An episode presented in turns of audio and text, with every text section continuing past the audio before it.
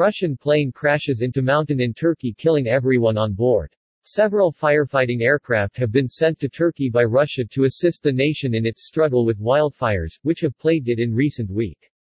Russian firefighting plane crashed in Turkey today. The plane apparently was unable to gain altitude after dumping water onto wildfire. So far, no information on potential cause of crash has emerged.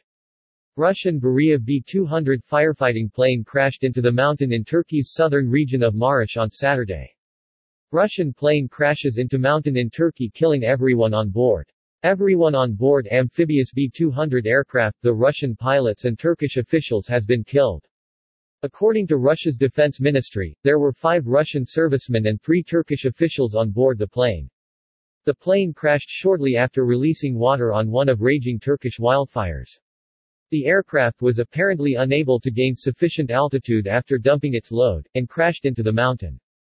So far, no information on the potential cause of the crash has emerged. The Russian military has already dispatched a team of investigators to Turkey to examine the site of the crash. A handful of firefighting aircraft have been sent to Turkey by Russia to assist the nation in its struggle with wildfires, which have plagued it in recent weeks. According to local media reports, the crashed B-200 was attached to the Adana firefighting department.